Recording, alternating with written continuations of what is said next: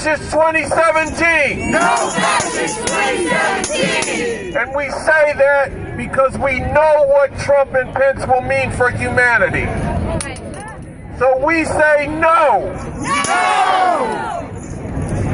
No Muslim registry. No Muslim registry. No immigrant bashing. No immigrant bashing. No wall. No wall. No pussy grabbing. No pussy grabbing. No taking away women's right to abortion. No taking away women's right to abortion. No law and order president. No law and order president. No climate change denying. No climate change denying. No suppressing civil liberties. No suppressing civil liberties.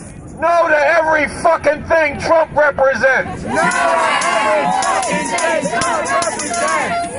And look, this has got to be more than just us declaring that we don't like Donald Trump. That's right.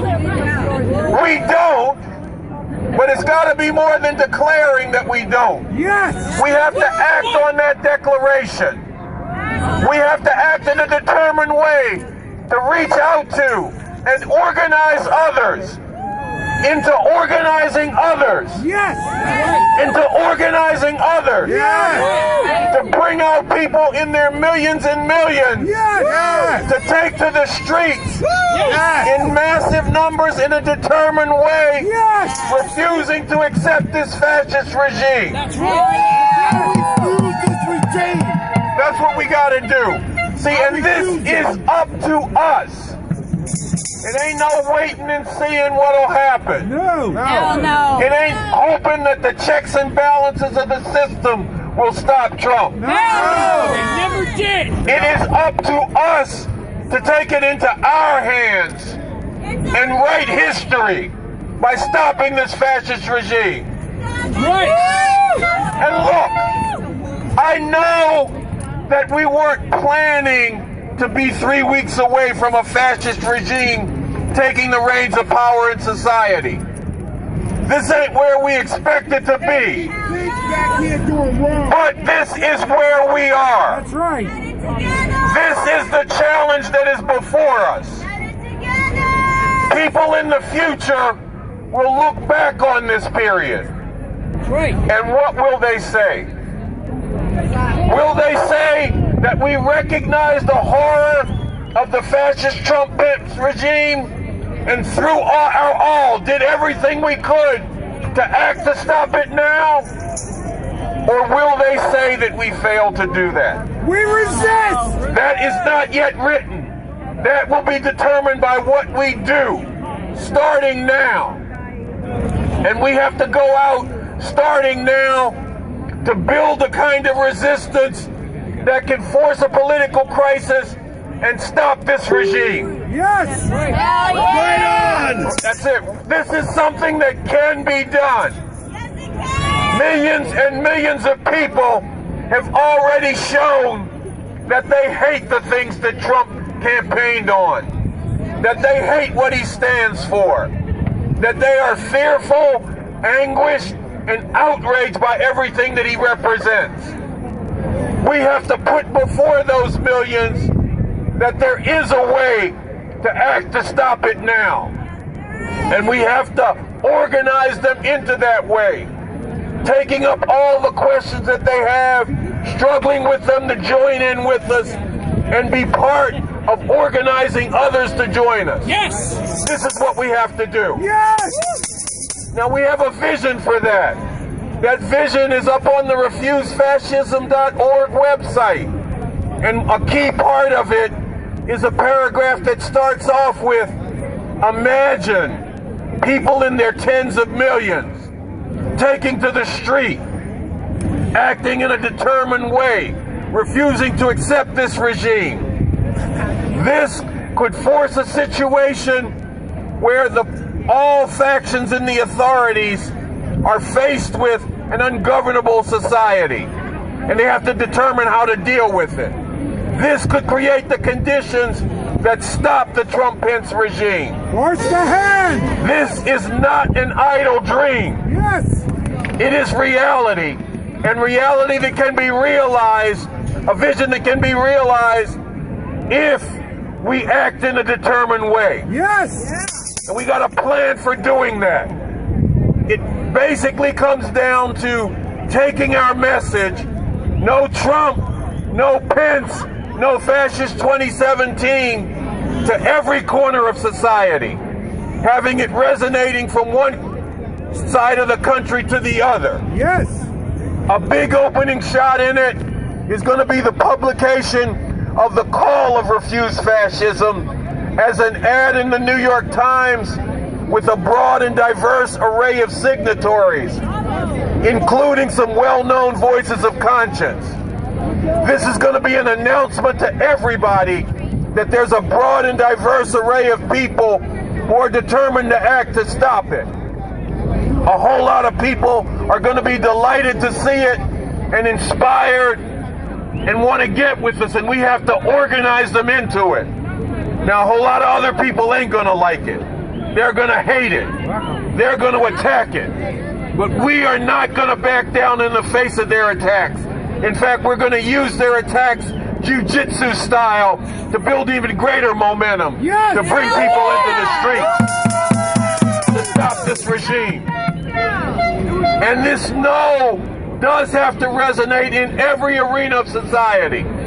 Starting tonight, you got to take these no's that you got in flyers, in palm cards, and in other ways. On the subway and hand them out when you on the way back.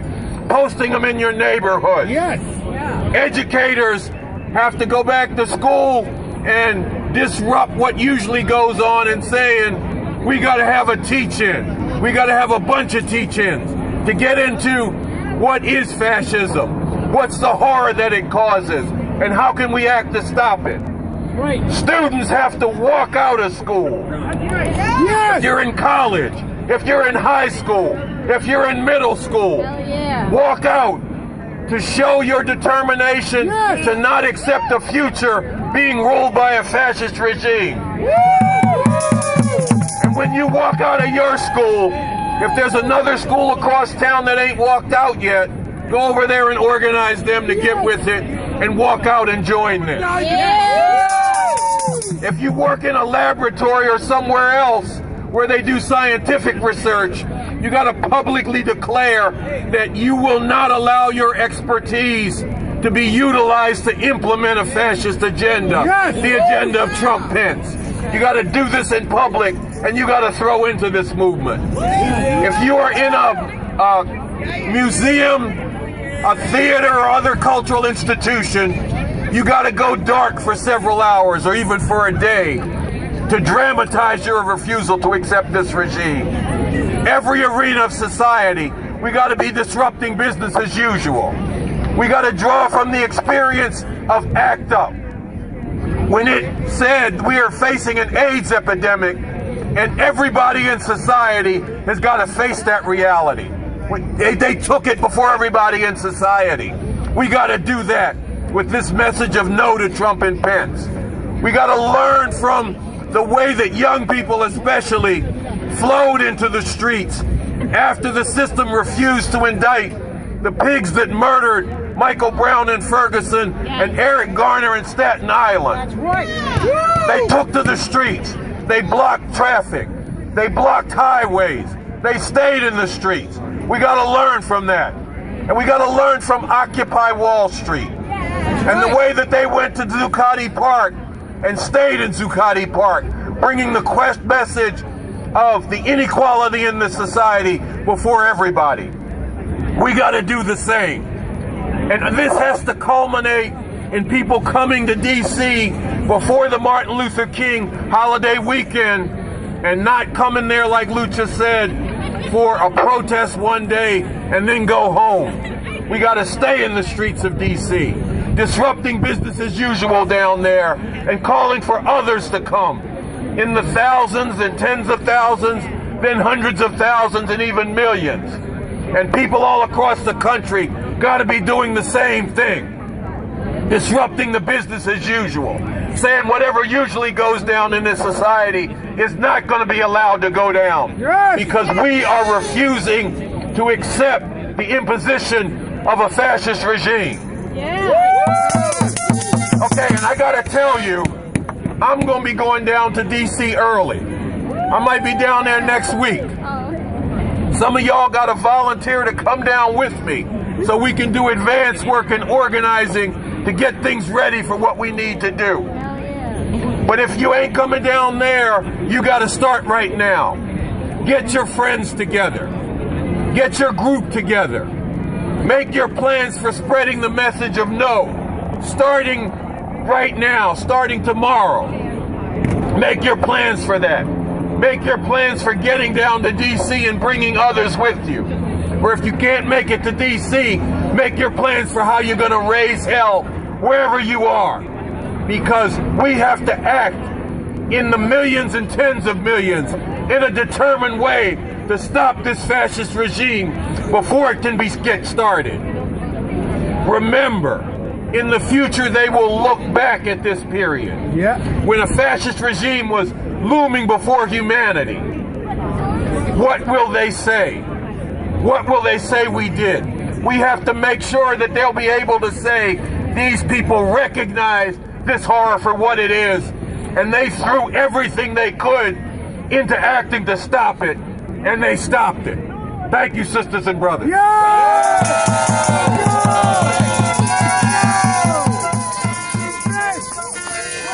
And welcome to the weekly review. This is Roman. It's Friday, January 6th, 2017. First show of the new year. Uh, that was Carl Dix speaking from Columbus Circle in New York City on New Year's Eve.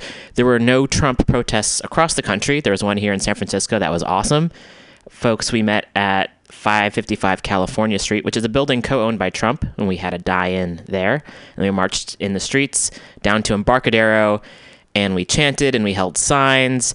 And there was a Trump pinata that was destroyed at midnight and played some music. There's a song, uh, Fuck Donald Trump, and there was a nice little dance party that happened. We handed out flyers and stickers, and it was a really incredible event. There were a lot of folks who were there who were supportive, who were on board, who you could see they were excited to be able to yell "fuck Trump," to be able to let that out. So it's really important that folks, if you're able to, to show up to protests, to show up to organizing meetings. There's a lot of events happening, and I'll be reading a few of those that are upcoming. Even tomorrow, there's a lot. Some are happening at the same time, so I guess it's a good problem to have. And as Carl Dix mentioned, there is a lot of folks who are mobilizing around DC for Inauguration Day. There's a lot of people protesting. There's the Women's March, which is happening. They're expecting over 200,000 people and there's also like very like similarly also anti-trump protests as well. So a lot of folks are heading out to dc the goal is to get millions of people out in the streets and to shut down business as usual. So people the, the folks in positions of power will be unable to kind of avoid this this situation because a lot of us are ex- upset about this. He trump did not get the majority of the votes so most people in the country and in the world do not want him to be in a position of power. So what can we do to stop that? And a lot of it is mobilizing. A lot of it is speaking out. And there's still people who are complacent. There's people who uh, think, oh, I'll just you know we'll just wait, see what happens. It won't be that bad. And there's a lot of folks who've done a lot of research and looking at history, and a lot of the things that Trump is talking about are just fascist ideas, whether it's deporting people, making a registry, building a fucking wall, which doesn't make any sense. And I think if you're going to build a wall, build a wall around him. Also include Pence in that wall, and Jeff Sessions and Mike Flynn, and a lot of the folks that he wants to put on his in his cabinet. A lot of the people he's talking about putting in his cabinet are white supremacists or white supremacist sympathizers, uh, homophobes, Islamophobes, misogynists, folks who want to take away women's rights to choose. I mean, Paul Ryan's already there, the fucking Speaker of the House. He's, I think we should call him a murderer because by repealing Obamacare, and granted, yeah, the system's not perfect, but if you're going to replace, if you're not going to replace it with anything, then you're murdering people. I think that's very fair to say. There was a, whew, there's this federal judge in in in Texas who already has decided that uh, people, doctors, would be able to refuse treatment to women who have had people who've had abortions and trans patients. Uh, so that's really discriminatory, and the, the, whole idea he's like, oh, it's it's well, if people have a religious belief, they shouldn't have to they shouldn't have to you know serve people, they shouldn't have to help people, which is ridiculous because I I'm not a religious person, I haven't studied theology, but I'm pretty sure one of the main tenets in most religions is thou shalt not kill, and if you're refusing to take care of people, then you're advocating their murder. That's very safe to say. So a lot of these folks are in positions of power who are pretty evil and corrupt, and they need to be stopped.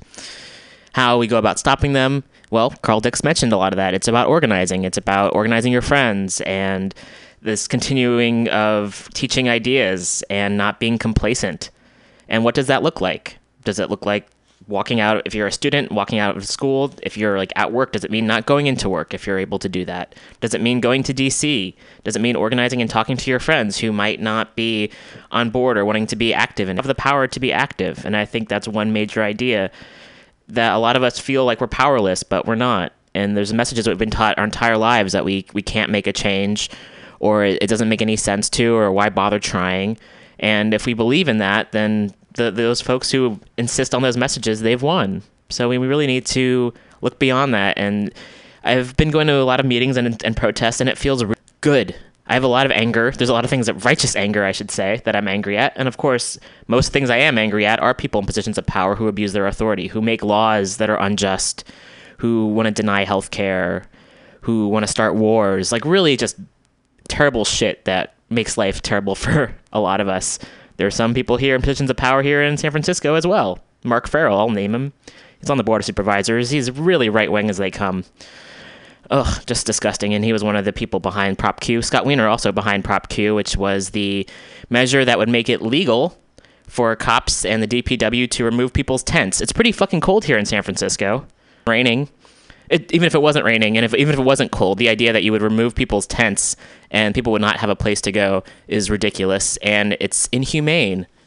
And the waiting list for shelter beds is like over a thousand people long. So it's, you know, it's, we can say, hey, there's a problem. And unless you're providing a solution to the problem, then you really should have no then by like making they're, they're making it worse is pretty much what's happening they're not saying they're like oh we have a problem with homeless folks here and it'd be one thing if they were saying, oh, hey, here, let's provide some housing for them. But they're not doing that. Instead, they're making things a lot worse.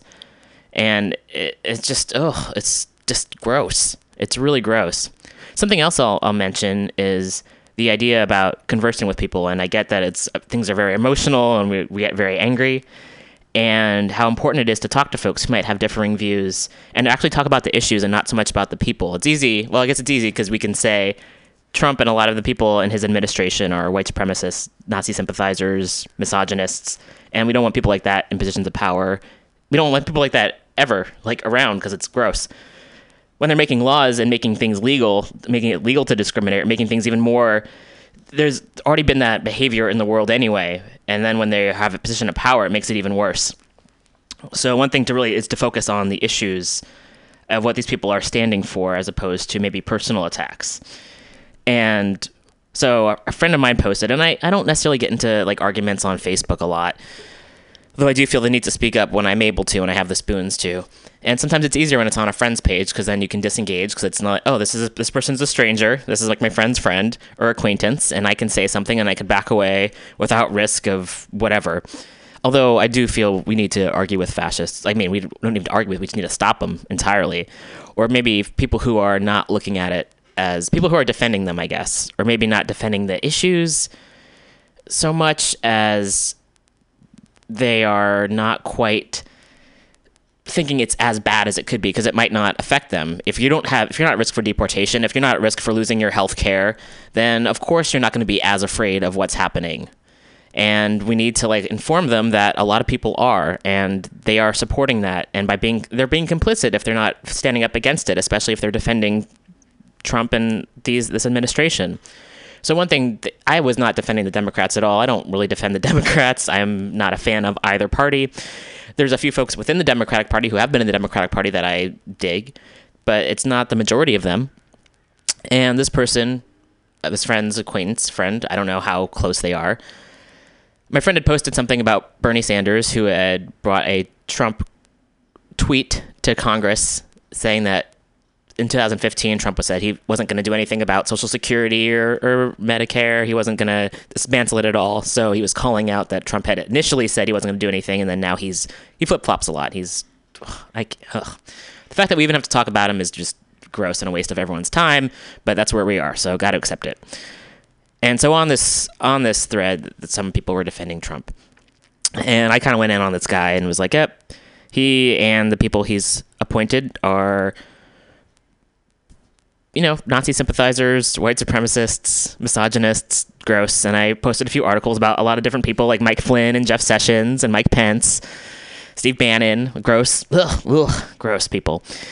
And a lot of their statements, which are just terrible for humanity and the person responded with better and i have never said i was never saying oh the democrats are great i never said that at all and i did make that clear twice that i'm not here to defend the democrats i'm not saying there are white supremacists within the democratic party i think it's a lot more covert in their in a lot of their policies and i think by saying that this person was able to like let their guard down a little bit and see that i wasn't you know, I wasn't saying, oh, well, you have to go with the Democrats. It's not like that at all. I think we, the whole system is just corrupt, and a lot of people in positions of power are super corrupt and not in it for the people.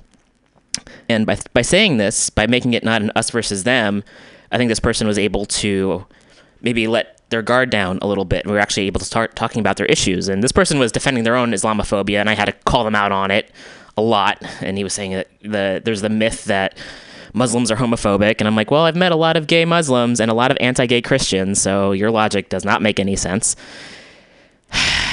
and also, just going in that just, it comes from a lot of fear. And you're saying, oh, well, the Muslims hate, they hate America. And I'm, I'm thinking, well, you know, well, if our government and military decides to bomb and invade a lot of countries, how do you expect people to react? Are they going to be, oh, thank you for bombing us. Thank you for invading us. Here are some flowers. So talking about the issues, and he he made the statement, "Oh, I guess we'll have to agree to disagree." And I'm like, "Well, I'm not agreeing with you," but it still was. I feel, I think one can feel very guarded and. When it's a, a passionate issue, and for me, it's like I'm afraid for my own safety. I'm afraid for my friend's safety, my loved one's safety, people I've never met. I'm afraid for their safety with a fascist regime coming ahead. Like, I don't want anyone that I know and care about, or people even I don't know. Um, I want everyone to be safe. And it gets really one can get really emotional about it, and sometimes it can be hard to make arguments when one is feeling emotional. I can only speak for myself, but I think that's pretty much true with everyone. When we're afraid, we're more likely to attack or to get or to maybe lose sight of what the argument is or lose sight of our position because it's I'm speaking from a place of fear, I'm in a place of anger. And to be able to really go down the list of issues and okay, this person is just afraid. I mean, I, we're all afraid. So how can we actually deal with these fears here? And I think it's the people in the positions of power who are the ones who are making us afraid. If we weren't bombing other countries, then we wouldn't necessarily be afraid of other people like retaliating against us. If they weren't taking away our healthcare or threatening to take away our healthcare, I wouldn't be so afraid. If the fucking VP, Mike Pence, who should fucking come out of the fucking closet, um, if he hadn't in the past talked about gay conversion therapy, and if he hadn't talked about l- limiting uh, reproductive health care for women. Like he's actually talking about like getting rid of it all entirely, which is so gross. Like how the fuck can you say that? How can you? Why? I don't understand the idea that people, especially a lot of these old white men, they want to have control over people's bodies. That's so gross. And also in Indiana, the state he was the governor of, the HIV rates skyrocketed because instead of thinking about birth control and harm reduction, he's all about well, we can pray, we can pray it away, we can pray the HIV away. That doesn't fucking work, you idiot. Oh, and if that's your own thing, that's your own thing. But if you're in a position of power and you're like passing laws that are going to have effect on people's bodies, that's a problem. Oh, so my point is, yes, so one can get very emotional about these things. One can get very, very emotional about these things. And the we started off the the dialogue back and forth, and I was emotional, and he was calling me a liar, even though I wasn't lying. And I don't have the, you know, you don't have to fucking lie. You don't have to lie there's the facts are right there. No one's saying, "Oh, no one's making up this idea that maybe they're fascist." Why would anyone go out? It's this. It's like the same thing with like rape apologists and Holocaust deniers. Why would anyone go out of their way to make up lies about people who are hurting you? If they're hurting you, you're calling it out, and I think a lot of people don't want to hear that. So we were able to go back and forth quite a bit, and I was providing facts and articles and we were able to talk more about the issues and it was actually pretty civil overall even though i think this person was coming from a very biased background uh, just talking a lot about his, his own islamophobic feelings Ugh. and but we got to a place where we were able to actually talk about the ideas and the issues. And I think that was very helpful to do that, to talk about the issues and to remember to talk about the actual issues and to talk, talk about on a personal level too, where this might affect me if I have to do this or my friends have to go through with this. That's a problem as opposed to more abstract, this person's a jerk. Although, let's face it, a lot of these fascist people are jerks. And also going back to what I was saying before, by them saying, well, the Democrats aren't any better. And like, that was never my argument. I wasn't saying, oh, the Democrats are wonderful. There's actually an article just posted today um, about how many bombs were dropped uh, during the Obama administration. It's a lot. Spoiler alert, we've been dropping a lot of bombs.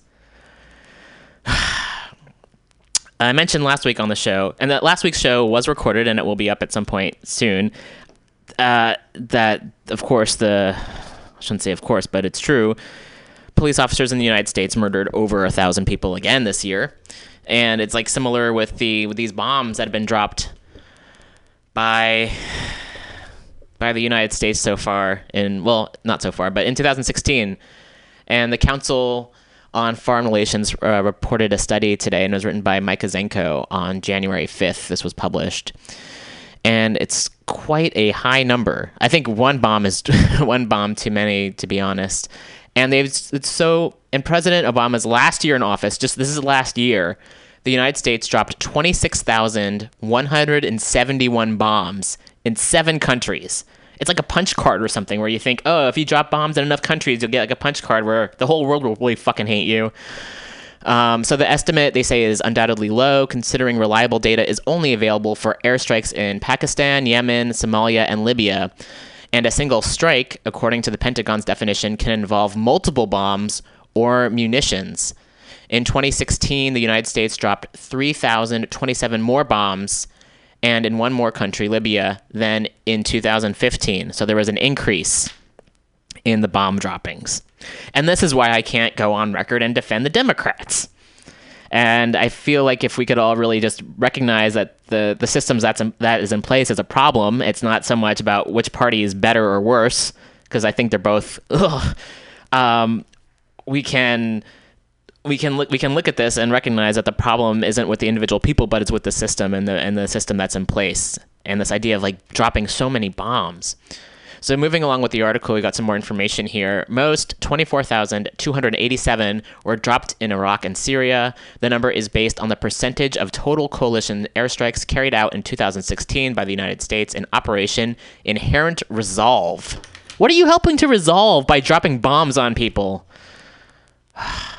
The counter is so that's the counter Islamic State campaign. The Pentagon publishes a running count of bombs dropped by the U.S. and its partners, and we found data in two, for 2016 using OIR public strike releases and this handy tool, and they have a link to that. Using this data, we found that in 2016, the United States conducted about 79% of the coalition airstrikes in Iraq and Syria, which together totaled 7,473. Of the total 30,743 bombs that the coalition dropped, then the United States dropped 24,287. To determine how many U.S. bombs were dropped on each Iraq and Syria, we looked at the percentage of total U.S. OIR airstrikes conducted in each country. They were nearly evenly split, with 49.8% carried out in Iraq and 50.2% in Syria.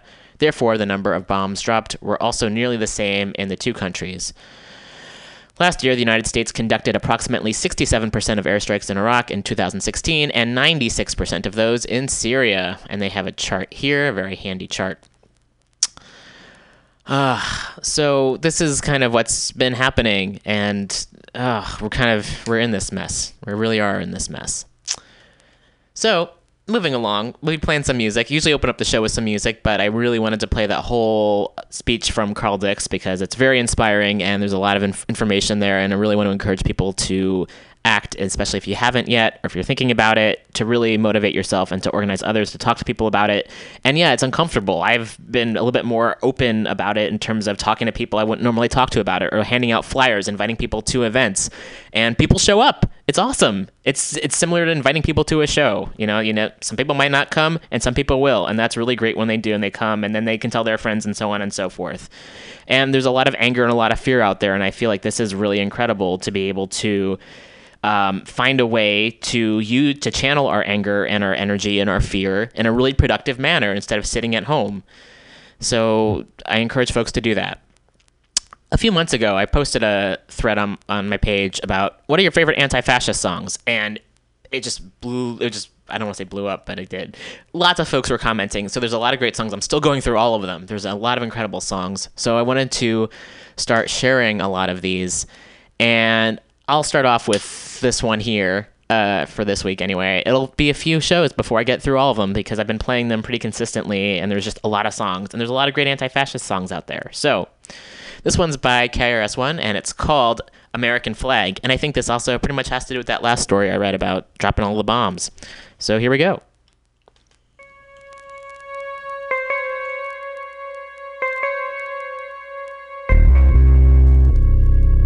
Look around, look around.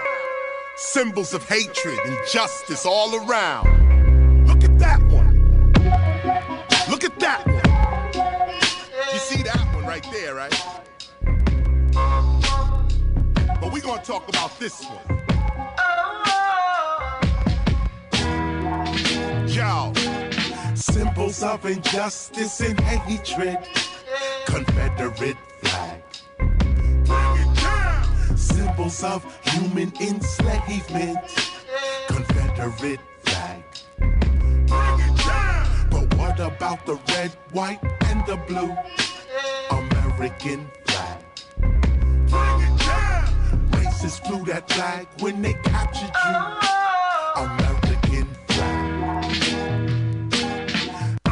Here for selling shit. Me, I came for telling it. I tell it like it is, so my people stay intelligent. We ending it. Racism, slavery, we ending it. This is why we bringing down the flag of the Confederate. I share the same sentiment. Slavery is bad, but slavery was established by the American flag. Follow me.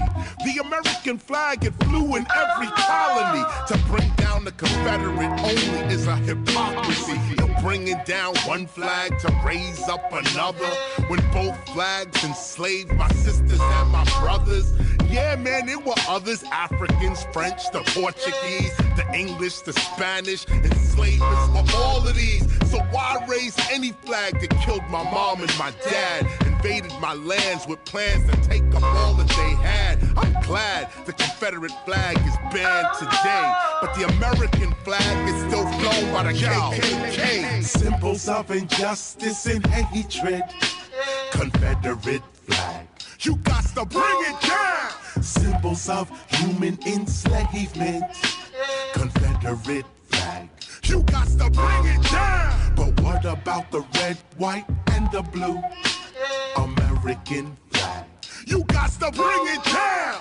Racists flew that flag when they captured you. American flag. Listen, listen, check out right here. KRS, the right teacher. In the street, I might see ya. Under the American flag, blacks had no rights either. Women had no rights either. Natives had no rights either. White abolitionists had to fight against the white preacher. Red, white, and blue should mean red, white, and black. Blue was our indigo color coming from way back. But the system is racist when the murderers are acquitted.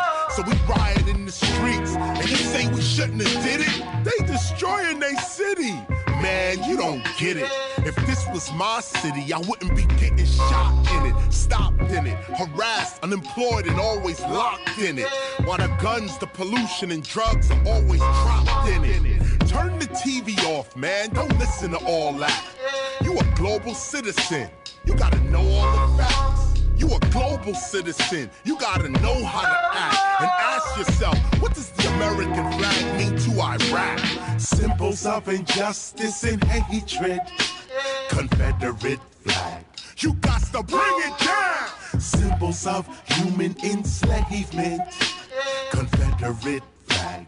You got to bring it down. But what about the red, white, and the blue? American flag. You got to bring it down. Racists flew that flag when they captured you. American flag. And welcome back. That's a pretty great song. So, as I mentioned before, there's a lot of events happening. There's happening they're happening around the country. So, I'll talk about a few that are happening here in the Bay Area. So, January 7th to the 8th, there is no more presidents. I love that idea. And they're talking about street tactics, political education, anti-repression, and this is happening at the Omni Commons at 4799 Shattuck in Oakland. Again, that's no more presidents. There's a Facebook invite which, which has a lot more information, so check that out. That's this weekend. There's also a mass meeting, SF United Against Trump, at the Women's Building in San Francisco, and that is happening tomorrow, Saturday at 1 p.m. A little bit later, there's another meeting happening, uh, How ACT UP Fought Back, Direct Action and Civil Disobedience, and that's happening at the Center for Sex and Culture, also in San Francisco, and that is at 2 p.m. Later on in the day, if you can't get enough of those meetings and actions, there is Tweets Can Kill, a die in protest at Twitter versus Trump. And that's at 4 p.m. at the Twitter building. So I've been to a few of these, and outside the Twitter building, which is on Market Street, there have been protests. Some of us have tried to get inside the building. To some of us have been able to. The, the cops usually show up and they're like, We're cops. We're protecting wealthy people. Nah. They don't say that. They just kind of show up with their nightsticks because that's really great. anyway, so there's going to be another protest outside the Twitter building, and the whole idea is that Trump has been making a lot of de- obviously derogatory comments on his tweets. He's been lying, he's been threatening people, he's been asking his followers to harass people, and that goes against I'm all for free speech. However, when you're saying hate speech, that goes against Twitter's policies. So, folks are calling on Twitter to ban or suspend his account. Again, that's at the Twitter headquarters, which is at 1355 Market Street, Saturday at 4 p.m. So there's a lot of these these meetings. There's also if you're feeling like doing something fun. I think protests can be fun though, so I shouldn't say that these are separate. But there's a punk rock karaoke, which is to help save the West Berkeley Shell Mound, and that is in Oakland um, at uh, Classic Cars West, and that is at 7 p.m. tomorrow as well. So there's a lot of different things you can do. And Classic Cars West is at 411 28th Street in Oakland. Making sure I'm reading that correctly. Yes. So tomorrow, 7 p.m. So punk rock karaoke, pretty awesome. So there's a lot of folks, of course, who went to Standing Rock, but there's also sacred burial grounds here in the Bay Area and I'm sure around the country that are facing destruction. So you can go into this organizing protest and sing some karaoke, have some fun, raise some funds. So there's a lot of ways you can help out and be active. So again, these are these are just a few actions that are happening on one day, one one and two days together. So there's so much that's happening. Uh, reach out to me if you want. I try to post and share these these invites and invite people. There's a lot of ways you can be active, and they're really fun. They're really fun, and it's great to meet people and to see other folks who are also on the same page and to be active as opposed to feeling isolated and alone that we can't do anything. There's a lot of people who are making actions and organizing, so you too can be a part of it. That's my spiel for that. We don't have any sponsors here uh, on the show yet. However, if you'd like to sponsor the show, please do be in touch. Happy to work with anyone who would like to support what we do here.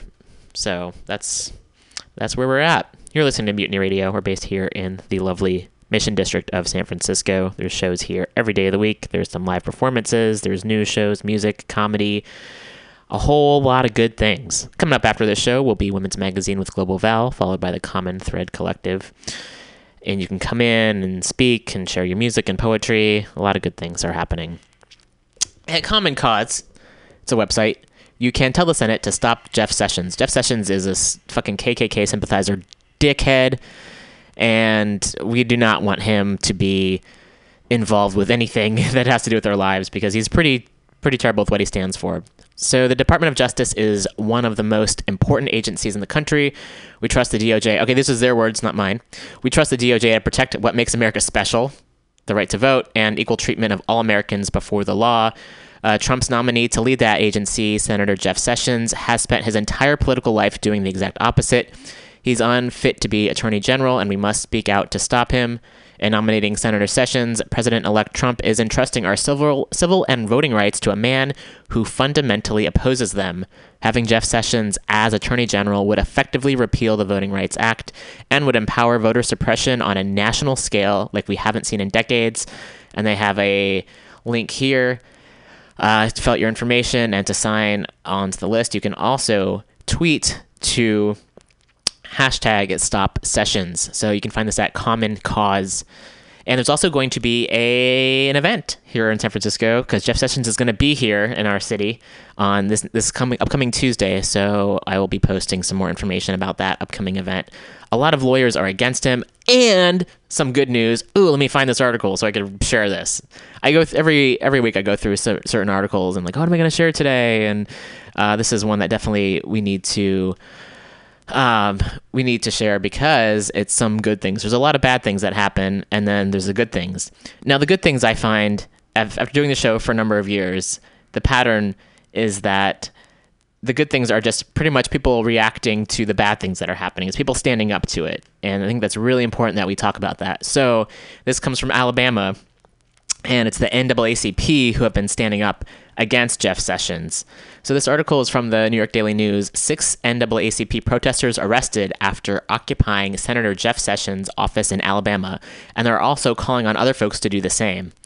Six NAACP demonstrators were arrested after occupying the Mobile office of, Senator, of Alabama Senator Jeff Sessions, calling for him to turn down his controversial nomination to become the next U.S. Attorney General. More than a dozen protesters entered the office around 11:30 a.m. Tuesday. Uh, Bernard Simelton, president of the Alabama State Conference of the NAACP, told the Daily News from Sessions' office. Our objective is certainly to stop his nomination, Simelton said, but our objective is also to get out the word to people in power to stop it. NAACP President Cornell William Brooks was among those sitting in Sessions' office and said at 7:30 p.m. that he and his fellow protesters were about to be arrested after the building manager requested that they leave. Senator Sessions has callously ignored the reality of voter suppression, but zealously prosecuted innocent civil rights leaders on trumped up charges of voter fraud, Brooks said in a statement ahead of his arrest.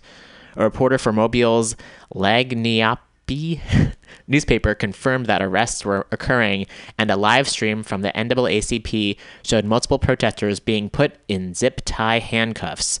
The organization said on Twitter that Brooks, Simelton, and National Youth and College Director Stephen Green were among those arrested. The remaining three arrested protesters were not immediately identified.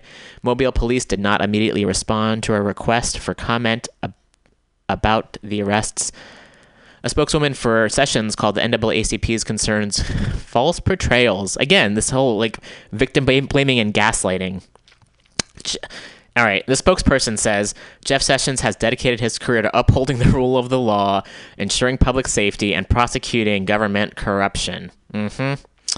Sarah Flores said in a statement Many African American leaders who have known him for decades attest to this and have welcomed his nomination to be the next Attorney General. Uh huh, sure. President elect Donald Trump's move to tap Sessions, 70, drew immediate rebuke over the senator's history of opposing civil rights causes. Sessions lost a nomination from President Ronald Reagan. Okay, if Ronald Reagan's opposing you, I mean, holy shit. You gotta be. Ugh. Oh, there's a phone call. Maybe it's the ghost of Reagan, and I can just tell him to go fuck himself.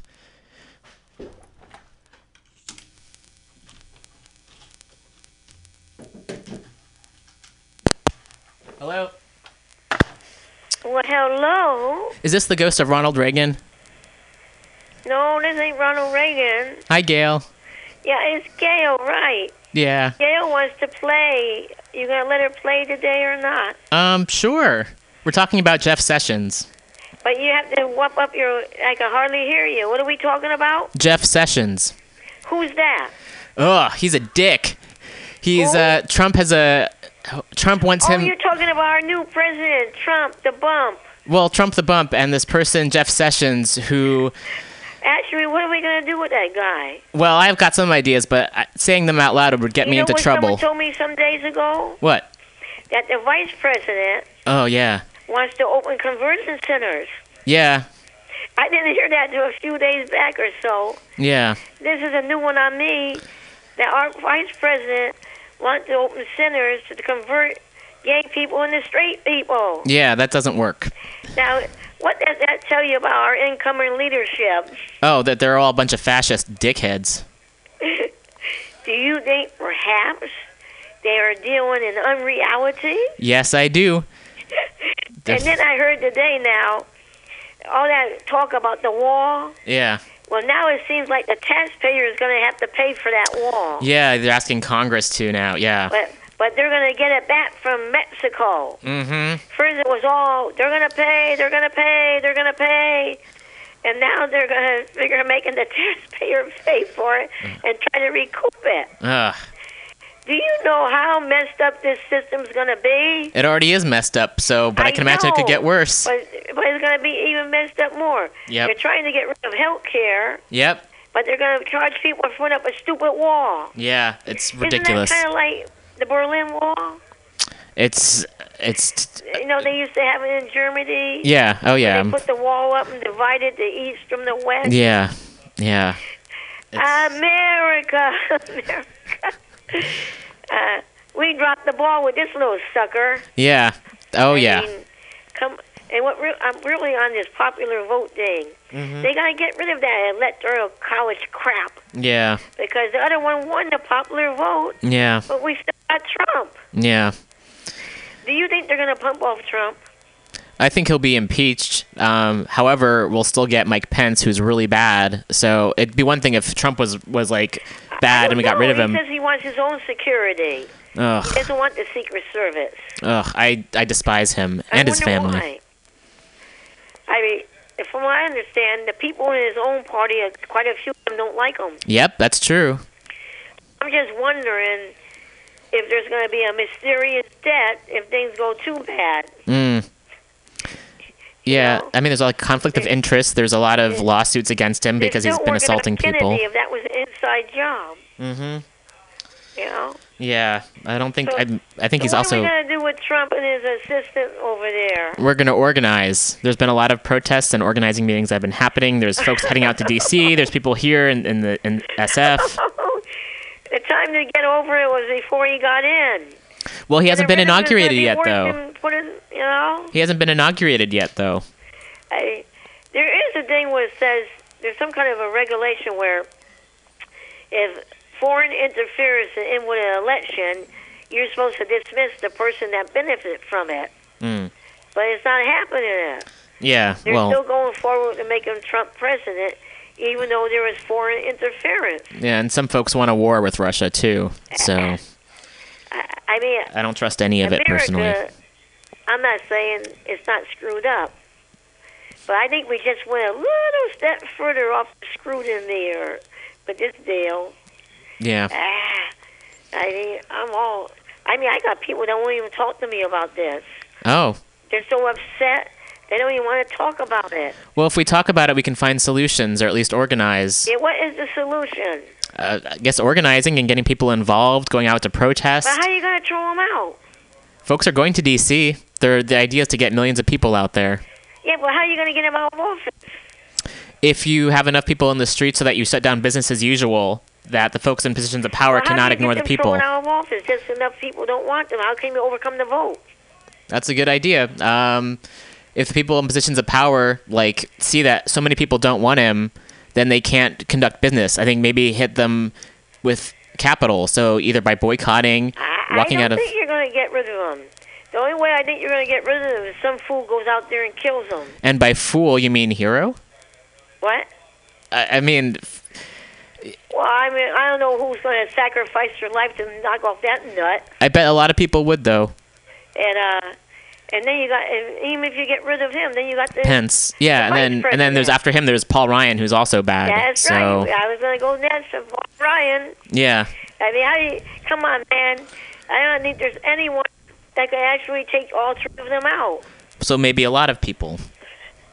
And this is nasty anyway. Yeah, Because instead of after the fact, everyone should have been breaking their ass before the fact and make sure he didn't get in. yeah, yeah, And even Bill Clinton told the, their campaign to go to these states and concentrate on these states.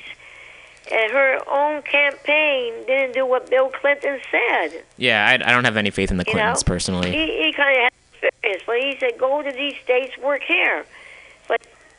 They didn't do it. No, And I that was yeah. the states that put him in. The DNC is pretty reprehensible in my opinion. I don't know how we're going to get rid of it.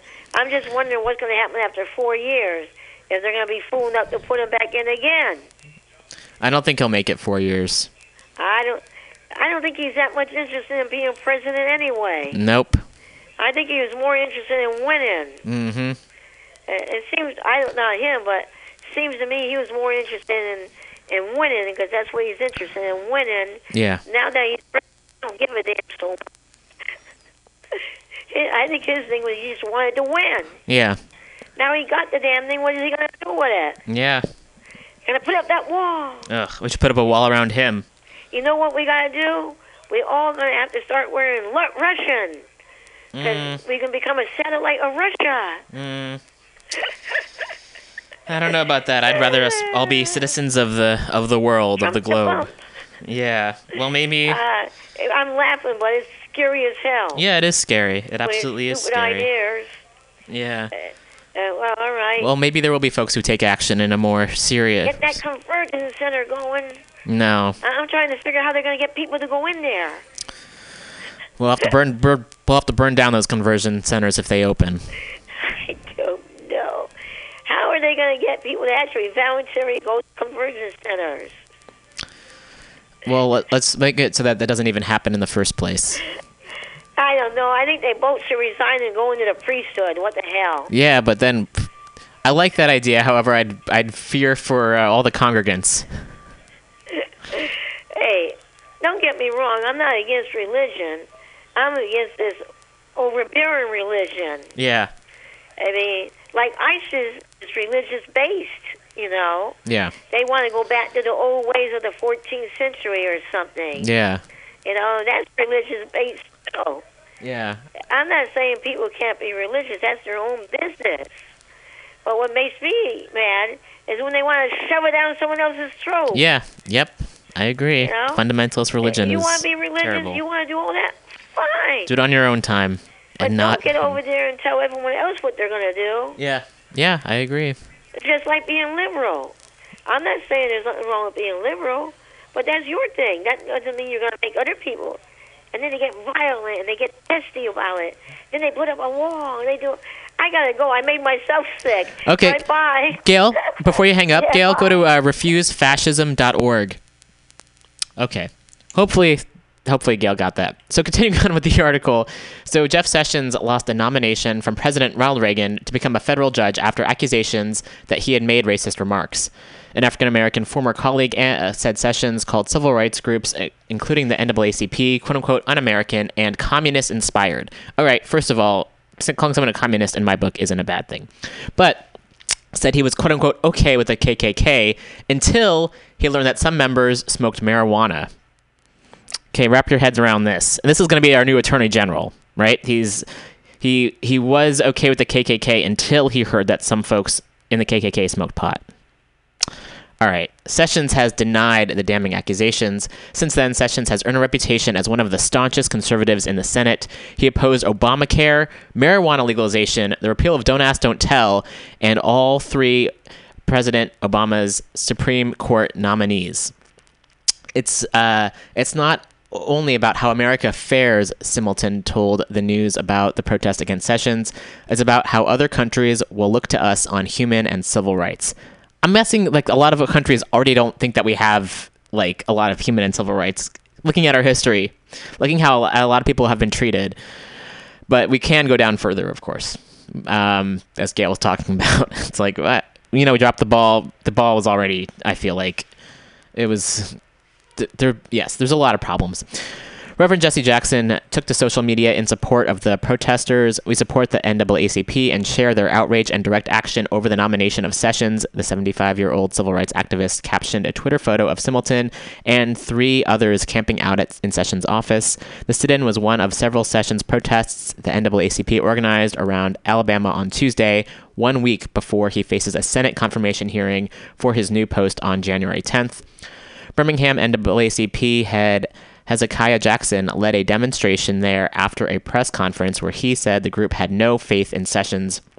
We have found no evidence of his ability, past or present, to be impartial and unbiased as the chief law enforcement officer of the United States of America, especially in the area of civil rights, voting rights, and equal protection under the law, Jackson said. Sessions was not in his mobile office. Reps there refused to answer questions and referred to referred the news to Sessions' Washington, D.C. office, which did not answer calls. Senator Dianne Feinstein said Sessions' hearing should be delayed because the senator submitted more than 150,000 pages of material for review, but appeared to put it together in haste and still left his file incomplete. And as we were discussing yesterday, this whole idea, there's a lot of. So Feinstein, who's a Democrat, although a very right leaning Democrat, um, the fact that she said it should be delayed, that's one thing, but really just she needs to be speaking out against it entirely, not just delaying it, but saying, no, we cannot have him.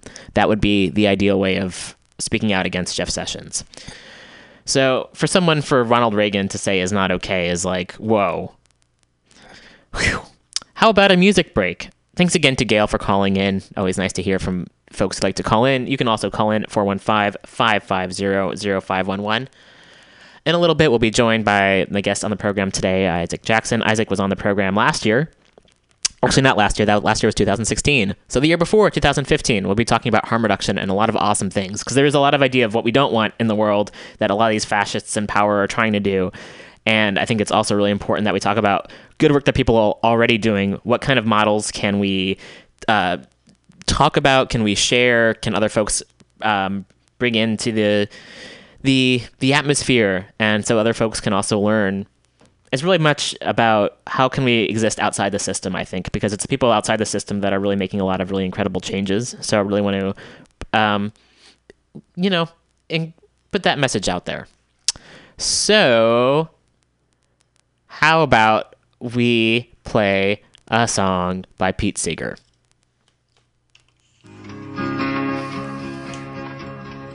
Once was a union maid. She never was afraid of the goons and the ginks and the company thinks and the deputy sheriff that made the raid. She went to the union hall when a meeting it was called. When the company boys come around, she always stood her ground. Oh, you can't scare me, I'm sticking to the union. I'm sticking to the union. I'm sticking to the union.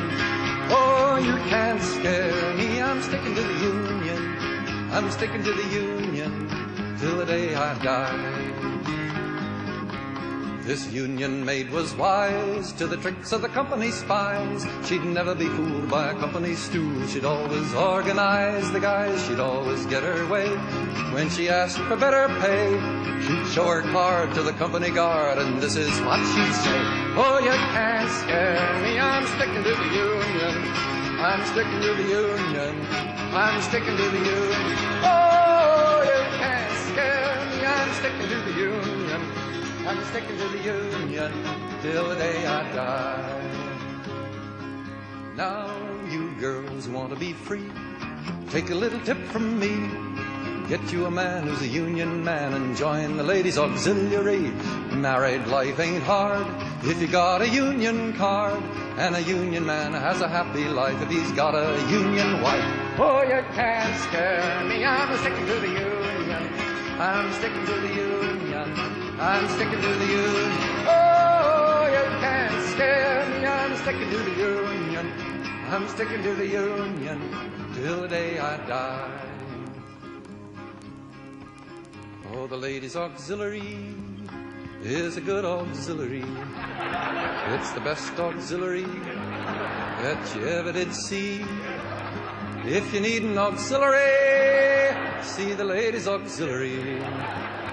It's the ladies' auxiliary.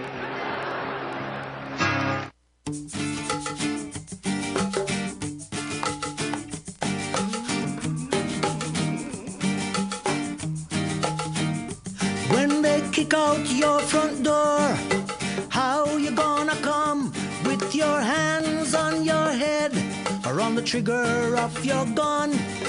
When the law breaks in, how you gonna go?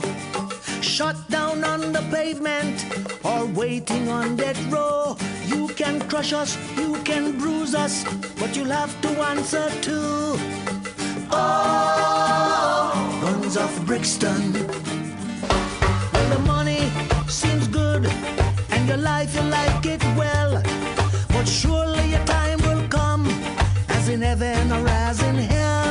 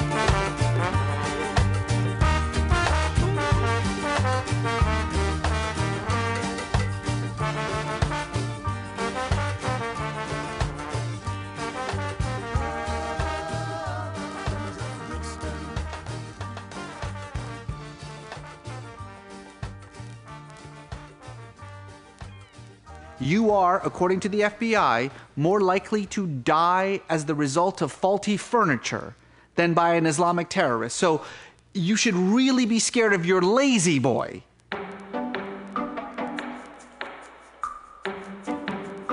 For a very long time, really the only Muslims that you saw on TV were the Muslim villain who would scream Allahu Akbar and then blow himself up. And then there was like the good Muslim. So you have that, that great movie Body of Lies. You're like, oh, look, it's a Muslim guy who's good. He's like with the CIA. No, he's dead. Like three minutes into the movie, he's done. In the 1980s, being Muslim in America was like being Martian. I grew up in a predominantly Mexican community, so I just told everybody I was Mexican. I didn't really know that much Spanish. I knew like orale, and I just like would throw that out every once in a while. Orale, and people would be like, "Oh, you're obviously Mexican." It was very important that we kept the whole Muslim and Iranian thing on the down low as much as possible. I was longing for a way to express myself spiritually. And so I started reading about Islam. I started reading the Quran. The more I read, the more I realized this is what I already believe. I just didn't know there was a word for it. Please welcome back to the program, Reza Aslan. Reza Aslan. Reza Aslan. Reza, let me start with you. The hardest part for me when I'm being interviewed is to tamp down my astonishment. The question at the bottom of the screen that everyone is looking at Does Islam promote violence? The thing that's mostly going through my mind is calm down, calm down. The justice system in Muslim countries, you don't think, is somehow more primitive or subjugates women more than in other countries? Did you hear what you just said? You said in Muslim countries. Please don't generalize about 1.7 billion people in the world. You're a Muslim, so why did you write a book about the founder of Christianity? Well, to be clear, I am a scholar of religions with four degrees, including one in the New Testament and fluency in biblical Greek. The Fox News video, that one really touched a nerve. I woke up the next day and realized I had 10,000 new followers. I mean, everybody was talking about it. I got a lot of positive comments from people, Muslims, who were saying, you know, for the first time, okay, now we have proof of how we are being dealt with all the time. This is what it's like to be Muslim in America. The negative stuff, however, was much, much louder. I've got an entire file folder of just death threats. After about 10 years of being cable news' favorite Muslim, I've come to the realization that I don't think it's doing any good. Bigotry is not a result of ignorance, it's a result of fear.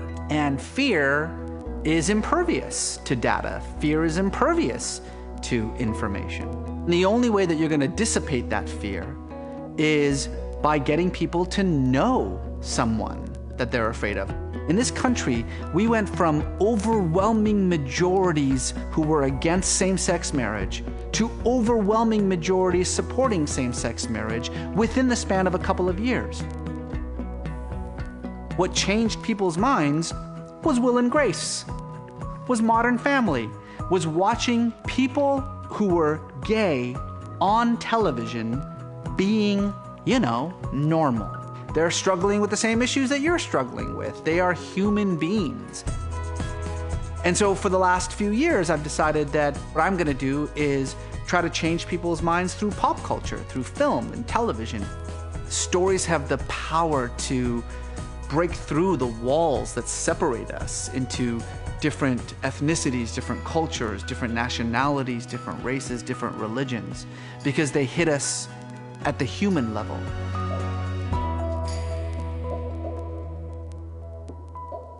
And welcome back. That was a nice uplifting video from uh, Reza Aslan. Um, before that, we heard Jimmy Cliff's version of Guns of Brixton. Uh, folks might recognize it, the Clash, Clash song. And before that, Union Made by Pete Seeger. So continuing on, have some more news stories, and unfortunately, there is some depressing news stories. That's kind of how it is with the news, and there are a lot of positive things happening at the same time. It's important that we recognize and call out the more disturbing trends in the world and give voice to the folks who are not here to give voice to themselves. And this is from the Independent.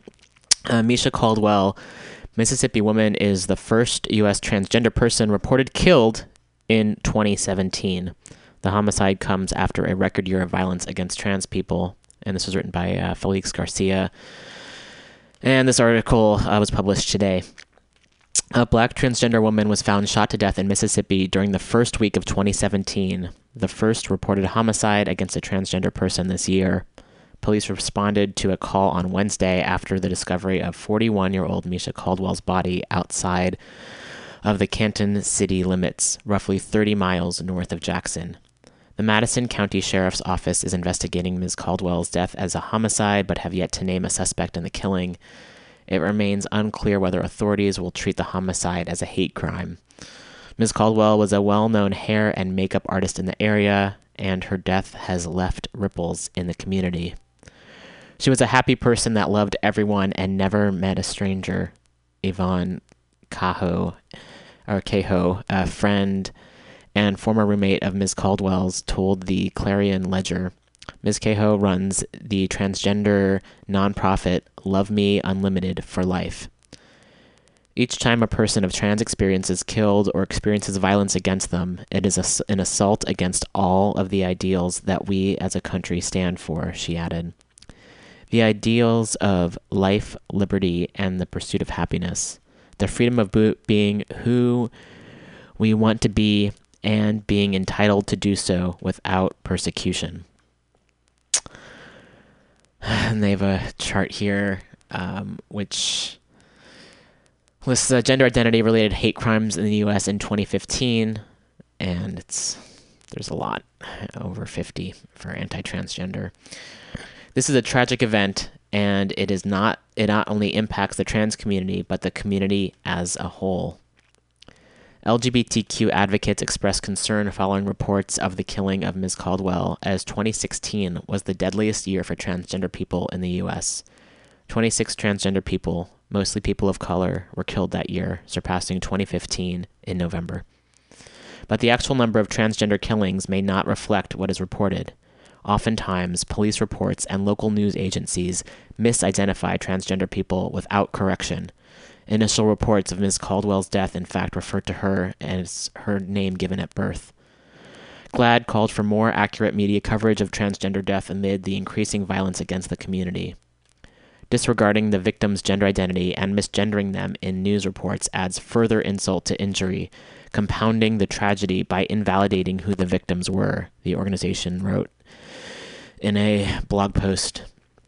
The National Coalition issued a statement to Mic And warned against the normalization of such violence against transgender people. This is the first homicide of a transgender person that NCAVP has responded to in 2017 during a time of heightened fear and increased violence against LGBTQ communities, said Senior Manager of National Research and Policy Emily Waters. As we continue to hear more reports of violence, we must remind ourselves that this violence is not normal and fight harder than ever to keep transgender people safe. so, wanting to send a lot of love out there um, in memory of Mesha Caldwell and everyone who's in her life. And this has been going on for a very long time and it needs to stop. I don't have more words to say about it other than this is just heartbreaking. And for folks within the community, it's incredibly heartbreaking thing that this is a constant this is a, a constant thing that keeps on happening and it needs to end. I oftentimes don't know really what to say about this or how to react or respond, and it comes from a, a place of fear and anger, just a lot of anger and wanting to protect those I know and folks that I don't know. And that's when, you know, when when a lot of us speak out against the administration, that's a lot it's a lot of what they represent. They represent misogyny, they represent racism, they represent transphobia and homophobia. They represent violence. And it, it comes at a very personal level. The folks in positions of power are not ones who are speaking out against this. So we really need to stop them from taking control because this has been happening in this country anyway. Like this has happened with Democrats in the White House. So we need when you have people in positions of power, there's this idea that oh, they're in position of power, so therefore what they say goes, and more and more people are going to take it as a sign that they can act as they want to act. And we as much as I think the whole system that's in place is messed up. By having people these people these quote unquote leaders i don't think they're leaders at all but having them in these positions it's only going to increase these type of attacks and these type of attacks need to stop. They absolutely need to stop. And folks need to step up. When you even if you hear people making jokes or mistreating people misgendering people that's that's violent right there. That leads to this kind of violence. It leads to people being misgendered even in death as someone who has lost a number of friends to to suicide, trans folks, it's it's not them being trans that has them die. It's society itself that can't accept them as who they are. It's the the the people in the world that don't that refuse to see them as they are, that refuse to give them health care, that refuse to treat them as they want to be treated. It's fear of going outside, it's fear of accessing certain spaces. So and as you know, Reza Aslan was talking about in terms of representation in the media, there's a lot of that too. If there's a lack of representation, or if people are made to be the butts of jokes, how do you think that feels? And for folks who maybe always see themselves represented, it's really hard to, to describe to people. From my own experience as a as a trans man, like I didn't even know I could exist for a big portion of my life. I didn't even know it was possible to exist. And then the first thing I remember seeing was Boys Don't Cry, which is a film based on a true story, and it doesn't end well and that definitely prevented me in a way i think from going more towards transition because the story goes that it's not something that's safe or even possible to do without being killed. So th- this idea of representation it's really important. And then also beyond that if we don't have access to hollywood if we don't have access to telling our stories what can we do in our own lives? And what can that do if you're not part of that group?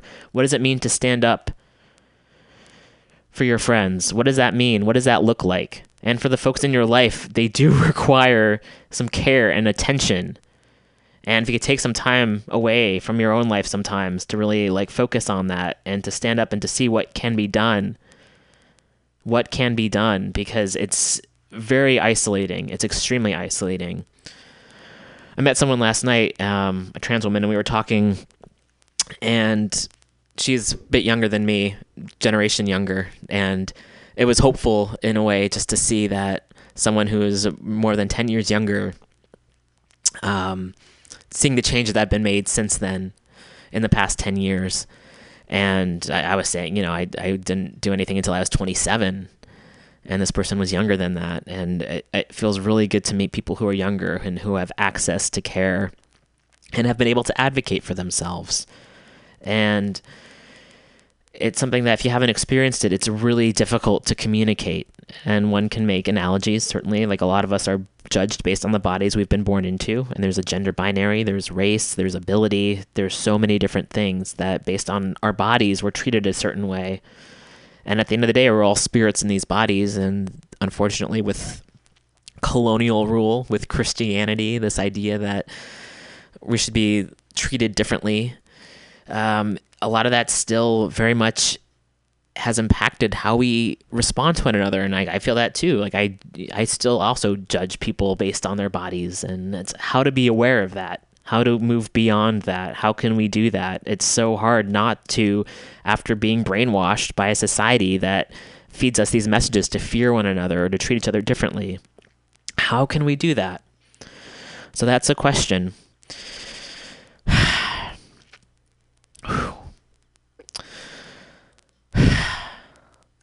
So, here's some more music, and we'll be joined by Isaac Jackson a little bit after 1:30. I'll be coming back with some news stories, and until then, here's some more music. Here's a song that was recommended by Maggie. "Who Will Save Us Now" by Straylight Run. Some of us are born and then some of us are born again. Some of us are scared to death and some just don't believe in it. Something's always wrong. There's a line, an idea I can't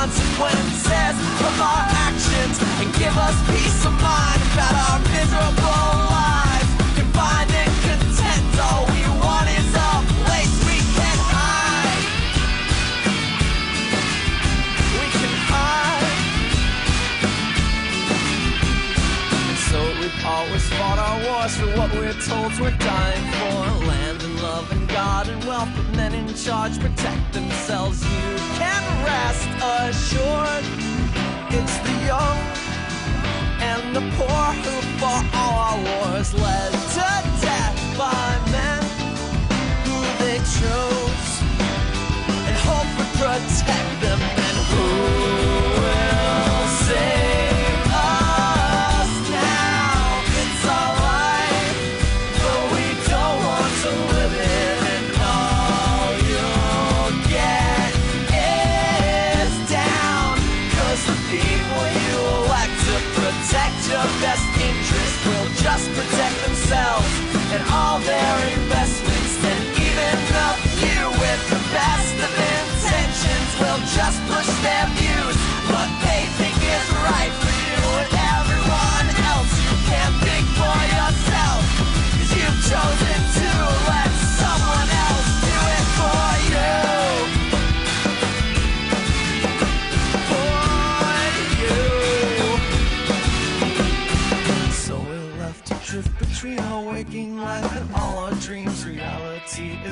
Is relative, and that's all the advice I'll give. Life and death are hard.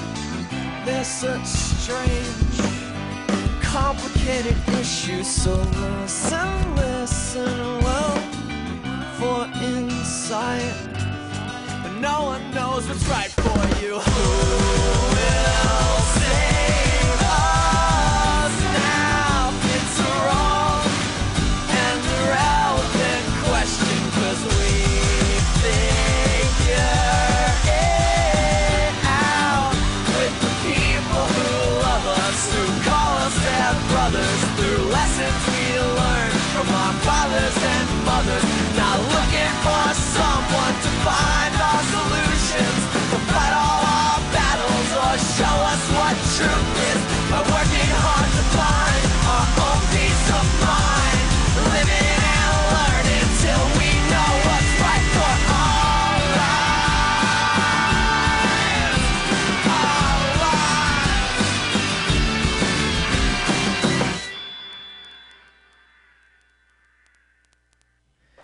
And welcome back to the weekly review.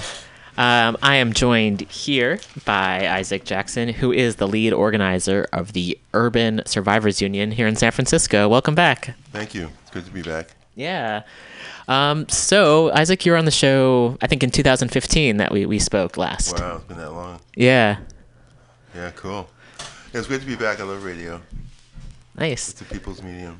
Yes, definitely. It's a good way of getting the, the word out there to the masses. Yeah, and it's also very affordable for people. Um, you don't have to rely on big corporate sponsors. Oh, yeah. My mic off, or? Oh, so no. Can somebody could turn this up a little bit? Um, yeah, if you speak a little bit closer. Hello, hello, hello. Yeah, okay.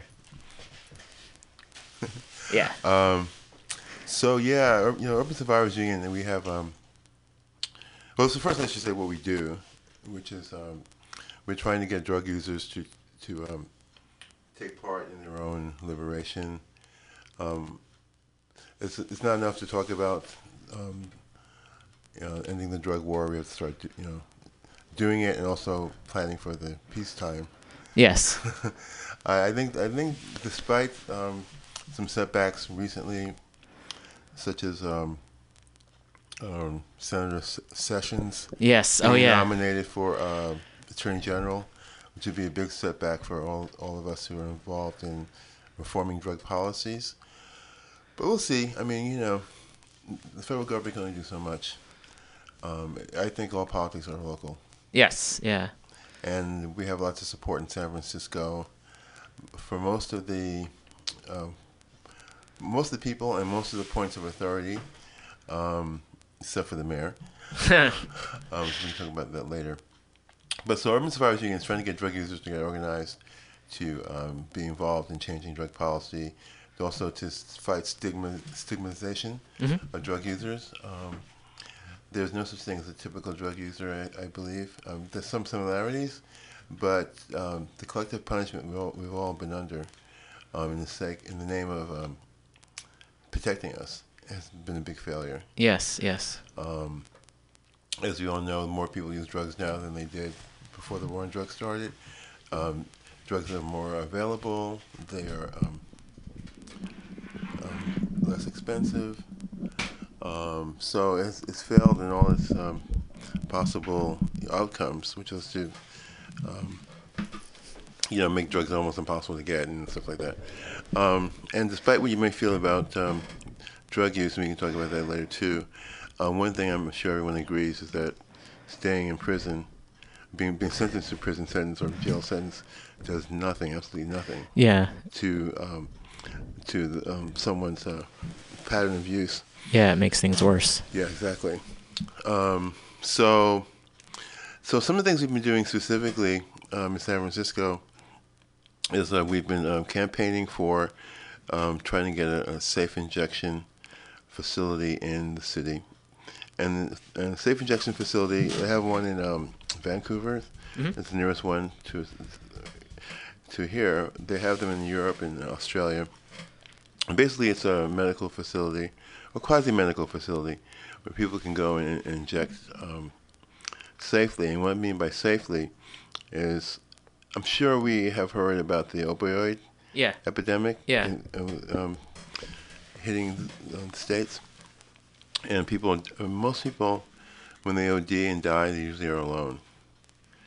Um, so we say to people, try and you know shoot up with a friend, but sometimes people don't have friends to do that with, or can't find them, and they do it anyway. So this facility would be a place for people to go when they when they don't don't want to be alone and they want to survive. Um, and part you know part of the opioid epidemic has roots in um. Well, first of all, I'll, I'll talk about that. Yeah, yeah. Let's talk about this right now. Part of the opioid epidemic has roots in the fact that um, big pharma came out with a drug a few years back, OxyContin, in which they said that it was going to be a miracle drug because it kills pain. Uh, it's opioid based, but it's going to kill pain for um, a lot longer than any other drug. So people could take less of it. Yeah. That was not the case. Right. And people started taking more of it. And then um, with any um, um, uh, medicine like that, the more it's produced and sold, the more it gets out of the hands of the people that um, you know are supposed to take it, and also doctors prescribe it a lot e- more more easily than um, maybe they should have because these claims from the drug company. Anyway, um, the FDA came down on, on um, doctors prescribing this drug uh, last summer. Maybe, maybe it was summer 15, I can't remember.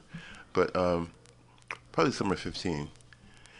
Um, and we predicted that people would turn to heroin Mm-hmm. because um, it's an opioid. And sure enough, um, that happened. Now to make matters worse, I you know I have no idea who who makes these calls, but people started substituting fentanyl, which is which is a very very powerful uh, opioid, for heroin. So people would get um, um, their usual amount and thinking they could do what they usually do, and die because it's like four times more powerful than heroin. Oh. So that's causing a lot of the overdoses. So we have two problems coming to make a perfect storm. We have people being cut off from the supply of um, oxycontin, like turning to heroin, and then we have heroin um, manufacturers substituting fentanyl, which is um, um was fentanyl was used mostly in, in medical situations. Um, I'm not a heroin user myself, um, but I do defend the rights of people to make their own choices of their bodies. Yeah. Um, so I can't go into a lot of details about the ins and outs of heroin use, um, but I do support people that, you know, want to want to have a, uh, a safe uh, experience using it if, they, if that's possible for them. Yeah. So anyway, um, we've also yeah we've been handing out Narcan, which is um, it's a drug that can reverse the op- opioid overdose. Okay. Um, we, we've, the dr- drug companies that make that make it have been giving it to the city, or the city's been buying it actually, and the city's been distributing it to different groups. So we've been doing that. Um, other things we've been doing in San Francisco is um, we've been giving out um, safer s- safer smoking kits for crack users. Mhm. Um, we've been doing that for it'll be three years in March, I think. We'll be doing it. It's hard to believe. Excuse me.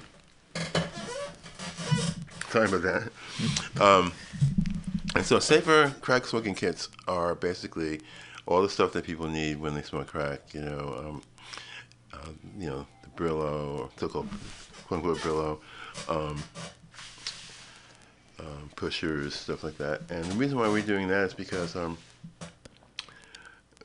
sometimes people, when their pipes break, they keep smoking them even though they're, they're broken. Yeah.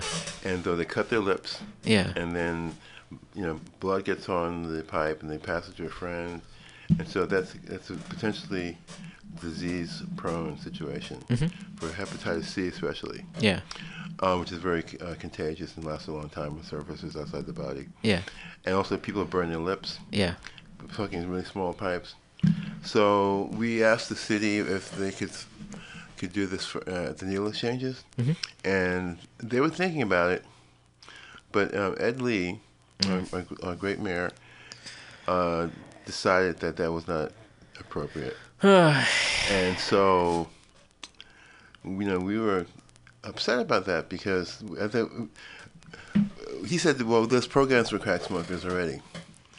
Well, as far as I know, most of the programs for crack smokers are, I'm not saying they're good or bad, but they're mostly about people stopping. Mhm.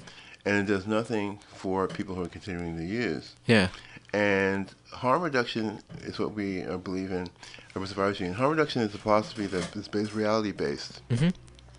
And the reality is that f- from now into the near future, people will be using drugs. Yeah. Um, and so, what are we going to do about it? Yeah. Um, you've already had one crisis with um, IV drug users and HIV back in the 80s and 90s. Yeah. Um, we don't need to have another one with Hep C and crack pipes. Yeah.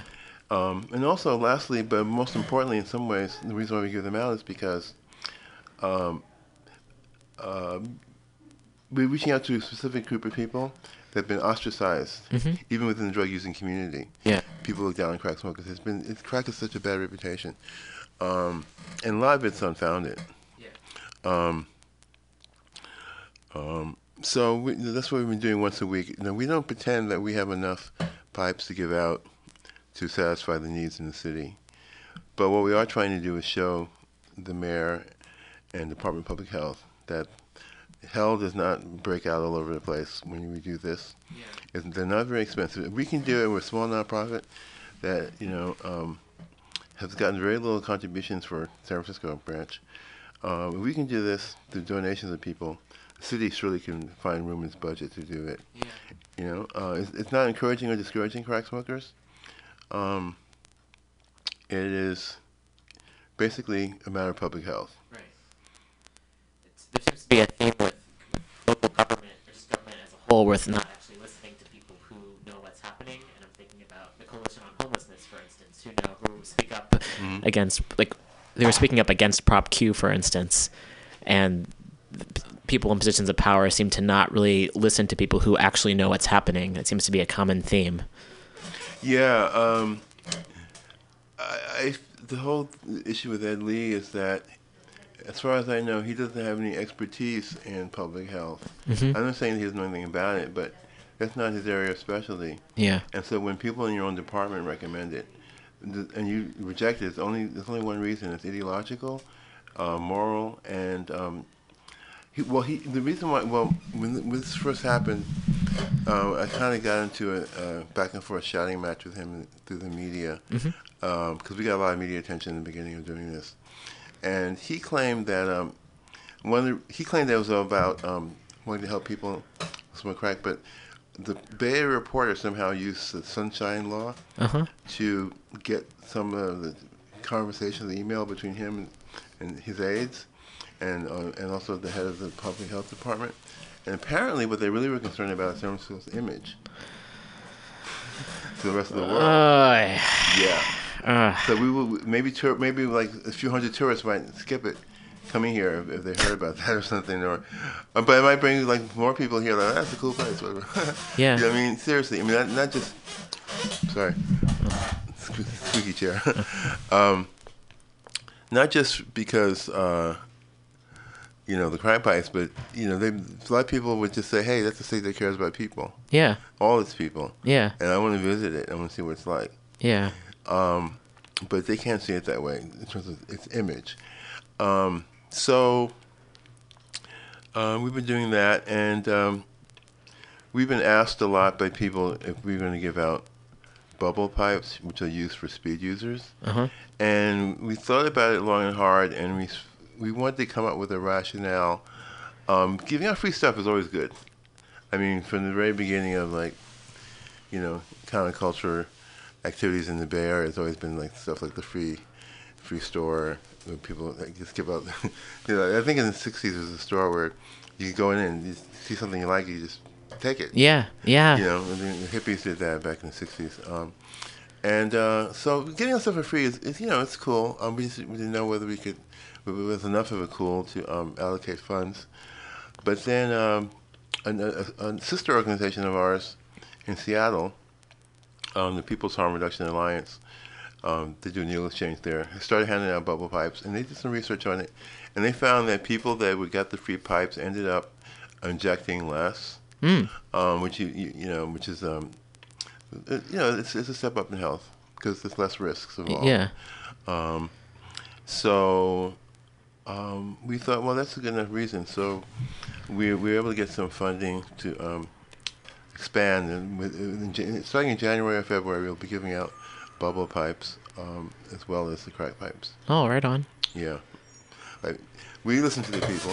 Yeah, yeah. You know, I mean, because, you know, I mean, um, sometimes people on the street um, or anywhere, you know, end of the month or wherever, they, they, they're hard up for cash.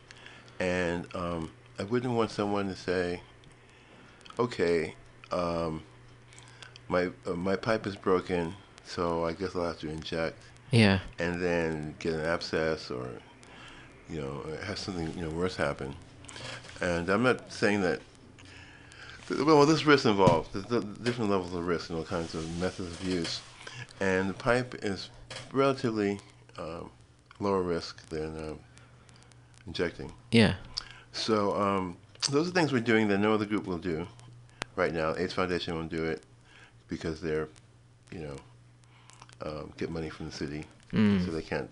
In fact, all the needle changes um, get money from the city right now. I see. So what the mayor says is uh, law, I guess, even though it, it doesn't jive with expectations of um, their users. Because once we started giving out the crack pipes, they told us that all these people coming up to them saying, "Why don't you give out crack pipes?" the always change. So you know, it's just a matter of time. Um, I what I would like to see is, um,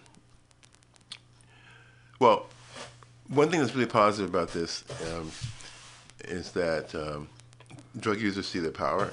Yes. You know that you know we're mostly a group of drug users, and we um, so we've been able to uh, rattle the mayor's cage, um, and also um, give to the people what they want, and we hopefully hopefully this will be a model for public health if they want to get more down with the people to listen to them. Yeah. And even if they don't want to do it, their instinct says, no, don't do it.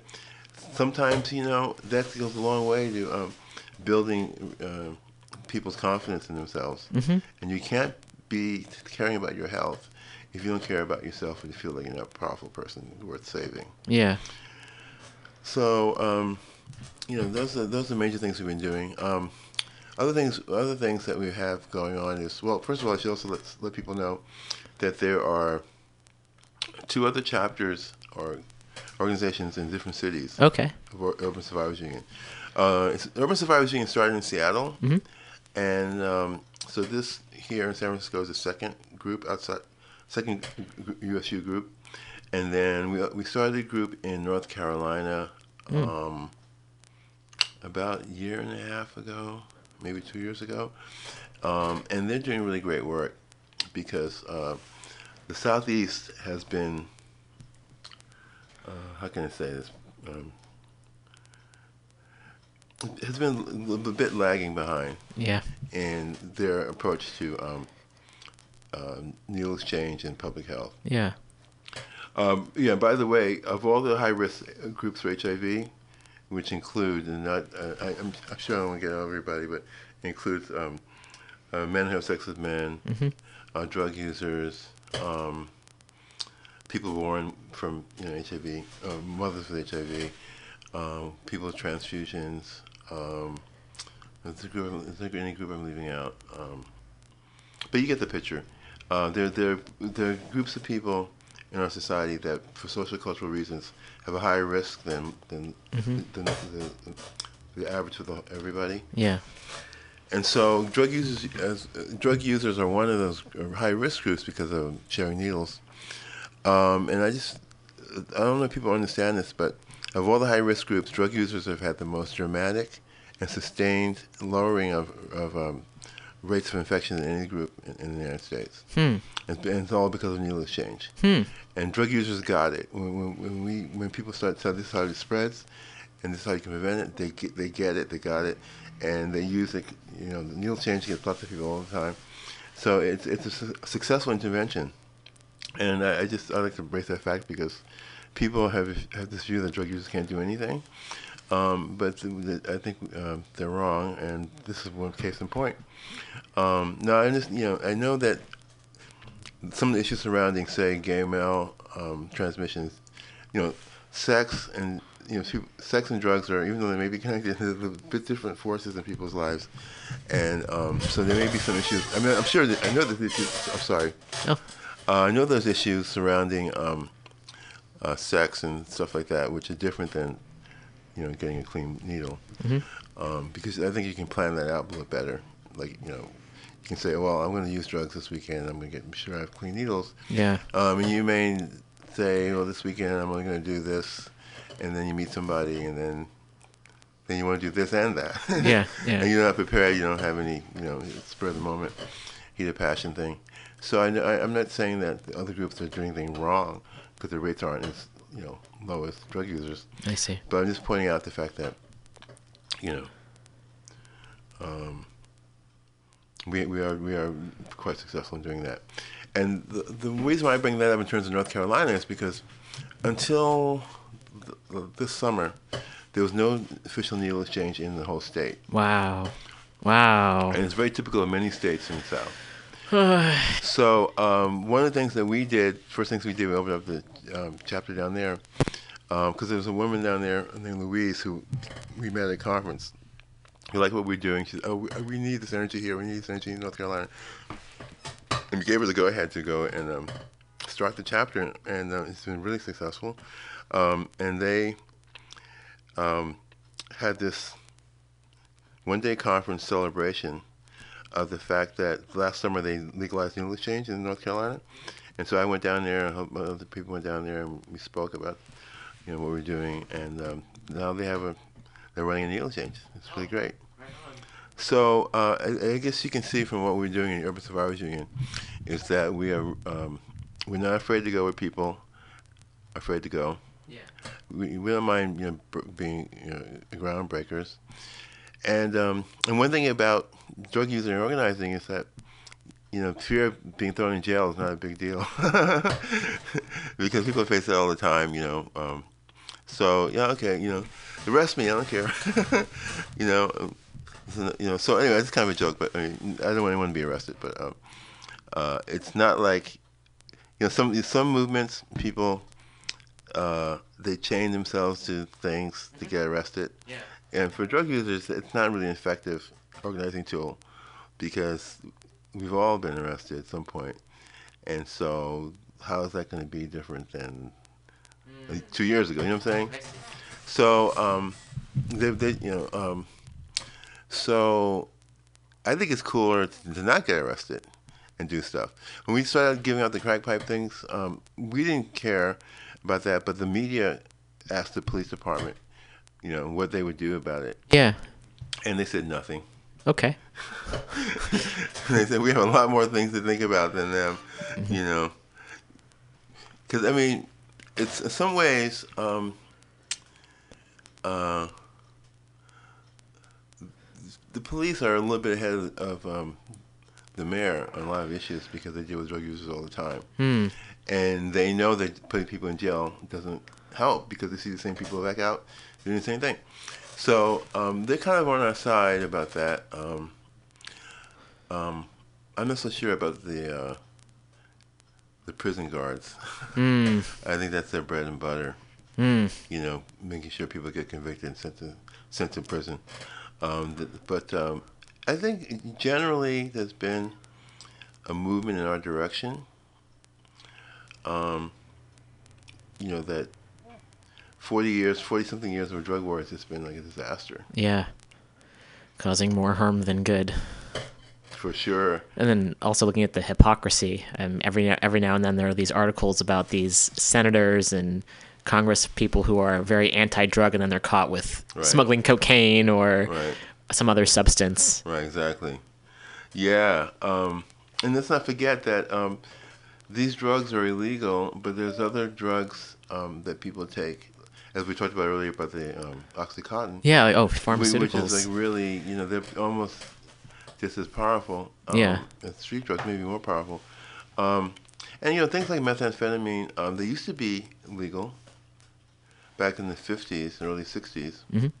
Uh, it was it was it was uh, promoted as a cure for um, depression, um, which it certainly does have that effect. But um, I don't know if you ever seen this film called Re- Re- Requiem for a Dream. Oh yeah. How the woman started. Ugh. That's an intense film. It's, it's really good. Ugh. Uh, she started hallucinating. Yeah. She was getting too much um, methamphetamine. Yeah. Yeah. So that was probably yeah, because it was pure too. So um, that's probably why they took it off the market. Yeah, I feel like that movie is a very big anti-drug statement. Yeah, yeah. It's uh but um uh I think that what we're trying to do when I said earlier when we began the show that we not only do we want to end the drug war, we have to prepare for the peacetime. Mhm. Um, I think that getting people involved in l- learning, studying, listening to other people about how to use safely is the way to go Yes. for the future when if and when drugs become decriminalized or legalized because um um sure like you know you go to your doctor and they they do you know physical and they say You know, okay, you should be eating so many hamburgers or whatever. Um, most people are going to keep eating Yeah. either way they're going to eat. So I mean, it's Yeah. not like drug users are the only ones in the world that don't live optimal um, physical conditions. Sure. I mean, this is the land of the heart attack. Um, and so I think this is double standard. Um, we're supposed to be going by the books so where everything is healthy, but the rest of society can, you know, uh, abuse their bodies and no one's going to put them in jail. Mm-hmm. Um, That's a really good point. yeah. Yeah. Um, I think, you know, I think my gateway drug um, was coffee. Mm. there, yep, I had some this morning. I'm, I'm, you know, I'm low, over three months sober, but I have been drinking caffeine and eating sugar. So Yeah. It's Yeah. what do we determine to I mean, I was drugs so in into culture? coffee. I would um, buy, the, you know, the beans, and then I would, you know, I, I would, um, um, what do you call it? Um, crush them or, you know, break them down to the powder. Yeah. I had a, uh, a thing where they put the beans in the coffee grinder. Yeah. And then you make, and then you put, then you make a cup of coffee, and it's so so so good and everything. Um, I should have realized then that I was heading toward a life of drugs. uh, um, but uh, and then also I can't find them anymore. But um, maybe they made them illegal. Who knows? Uh, chocolate covered espresso beans. Oh yeah. those are really good. Oh, those are great. Yeah. yeah, that that is like you know. Mm. Mm. That's that's heaven. Like chocolate and Yeah. stimulants together is really great. Anyway, Yeah. um, yeah, because it's funny because my first my first got my first bag of them, I didn't realize you can't eat the whole bag. Oh, man. and I was like really flying. Yeah. Um, so yeah, I mean things are. It's all a matter of cultural um, history and what we're used to. Yeah. Um, this country being dominated by the culture of, of um, Europeans. hmm And also profit too. Who stands to profit off what's available? Yeah, I mean, um, people were used to alcohol, who who came over and colonized um, America, and so you know George Washington had a still in his Mm. his backyard, and he made um, um, all kinds of. I forgot what exactly what he made, but he made some kind of whiskey. Um, you know, I think a lot of the, a lot of the early presidents had, you know, you know, um, um, whiskey stills on their property. Uh, of course, run by slaves, but you know, you know that story. You know, it's funny. There's an interesting connection between. I just, I just want to move the chair back a little bit. Oh, sure. Is this chair move? Is it? Yeah. Okay.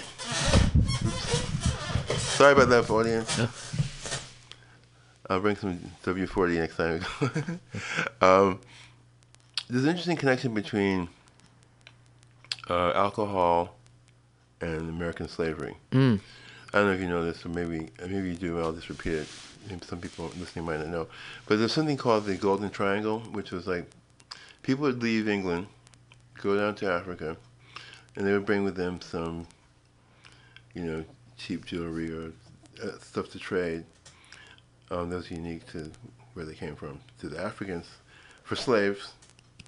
And then they take the slaves to the Caribbean, where they manufactured um, rum out of sugarcane and with, slave labor, and then came went back to England with a boat full of um, rum, uh, which they could sell for a pretty good price. So you had this um, this this triangle where you go from England to Africa, Africa to the Caribbean, and then back up to home home port, um, and that helped fuel the um, not only fuel the um, slave slave economy in the Caribbean, but also in America, Mm. because um, what the, the slave owners did in the Caribbean, they used every, there's not a lot of land there, so they used every inch of land for growing sugarcane to make the rum. So they needed food, and they had to have, didn't have any, they didn't grow cotton for clothing. So all that stuff they bought with their profits Huh. from America. So the, the uh, Southeast especially had a really good business selling those products to the, um, the, the people in, in the um, Caribbean. Huh. So um, that's an interesting uh, little aside about you know, the history of drugs and Yeah. there's plenty, there's millions of stories like that. Millions. There's lots of stories like that around the world about how um, how capitalism interacts with um, you know drugs. Yeah. In addition to our sorry state of affairs here. Yeah. Um, and we'll find out what happens when next year when marijuana is sold in stores to everybody. Yeah. That'll be another chapter in this whole thing. Yes. Yeah. I don't know um, how that's going to work out. Um, I had I, this is a, another side. I had a I had my first really bad drug experience recently, but it wasn't on any of the usual suspects. It was I ate um, an edible marijuana, Uh huh. And edibles you can't really tell Yeah. how strong it's going to be. Yeah. Oh wow, I got so sick from it. Oh yeah. Yep. I was feeling dizzy and like nauseous. I couldn't stand up. It was horrible. I eventually went to the hospital. Wow. Because I was just I couldn't get. I was stuck outside my building. I couldn't get get inside. So the someone called the ambulance for me. So I think that's in- I- that's going to happen a lot when it becomes legal. So people Yeah. should be prepared for that. Don't eat it. Smoke it. Yeah. because the, the effects are more gradual. Yeah, Um, or if you- when you smoke it, but if you eat it, you can get you can't once it gets in your stomach, you can't do anything about it. Yeah, or just be more careful. I think if there's more information about because like some of them, they have you know eat a quarter of this before Mm-hmm. you put it all out. So Yeah, well, this was at a party. Oh, I see. So somebody had had, had unwrapped it and everything. I see. So I'm just so anyway. Um, I think it's kind of ironic that that's going to be the next drug to be decriminalized. Yeah. But I had a really bad experience. Yeah, well- so beware, people. Don't read the labels. yeah, yeah, and hopefully you know with legalization there there will be more education and information because I feel like that's the main thing with any type of substance. Mm-hmm. Exactly. And by making something by criminalizing it, there's less information about the, the strains or the types or how strong it is. Exactly. So hopefully, with the legalization, something that can come from that in addition will be more education about it. Exactly. I mean, one one project one um, project we've, we've been dreaming about um, is to distribute testing kits to people, Mhm. so they can test what they're putting in their bodies. Yeah. Um, in terms of heroin or speed or whatever. Um, I, this seems to be a no-brainer, but um, I don't know. The city has not jumped on it. I thought it would be really good to give out those things that you could test before you use it. Yeah. But you know, we'll, we'll get there. Yeah. Um, you know. Well, oh, th- uh, thank you so much. We're actually running uh, out of time, so Oh, the next okay. show is going to come in in a few minutes. Okay. So I wanted to say thank you so much, and if there's any uh, few, last few things that you wanted to share.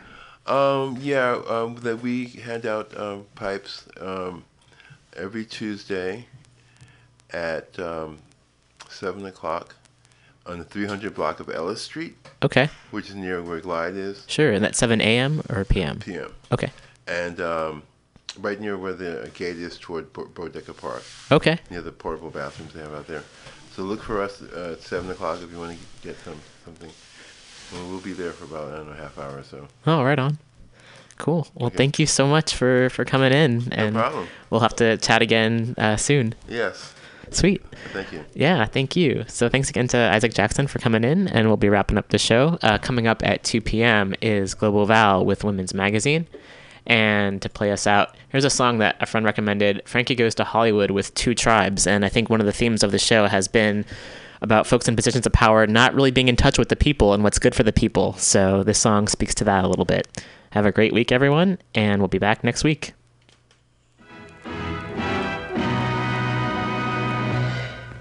Above everything else, the American people want leaders who will keep the peace, keep the peace, keep, keep, keep, keep the peace. Henry Cabot Lodge and I keep the peace. No, Mr. Khrushchev. No, no, Mr. Khrushchev. No, Mr. Khrushchev. Lodge and I. No, firm diplomacy. No, Mr. Khrushchev. No, Mr. Khrushchev. No, no, no, no. Peace for America and the world. We have an exclusive report from Michael Terrorist Black from Paterson, New Jersey. الحلم الكبير كيف تراه؟ كما قال خالد بن الوليد مع النصر I believe, I believe that uh, limited nuclear war will work. Under the Charter of the United Nations, we are asking tonight that an emergency meeting of the Security Council be convoked without delay. We have an exclusive report from Frankie.